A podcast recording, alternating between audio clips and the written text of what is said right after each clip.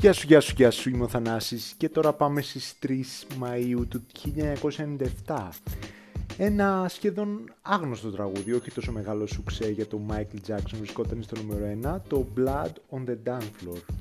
Ο Michael με τον Teddy Riley σύνθεσα το κομμάτι για το album Dangerous του 1991, αλλά τελικά δεν μπήκε σε εκείνο το album και ήταν το πρώτο single για το album Blood on the Dance Floor History in the Mix.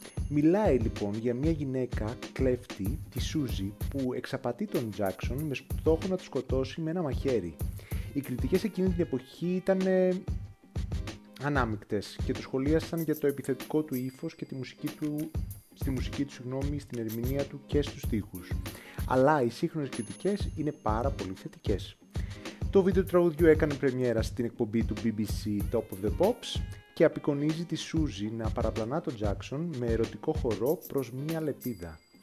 Ήταν το μόνο κομμάτι του άλμπουμ που υπήρξε στο κατάλογο των κομματιών της History World Tour που έκανε ο Μάικλ εκείνη την περίοδο. Αυτό είναι το, το τραγούδι μας για σήμερα. Σας ευχαριστώ που με ακούσατε. Τα λέμε αύριο στο επόμενο επεισόδιο με ένα ακόμα νούμερο 1.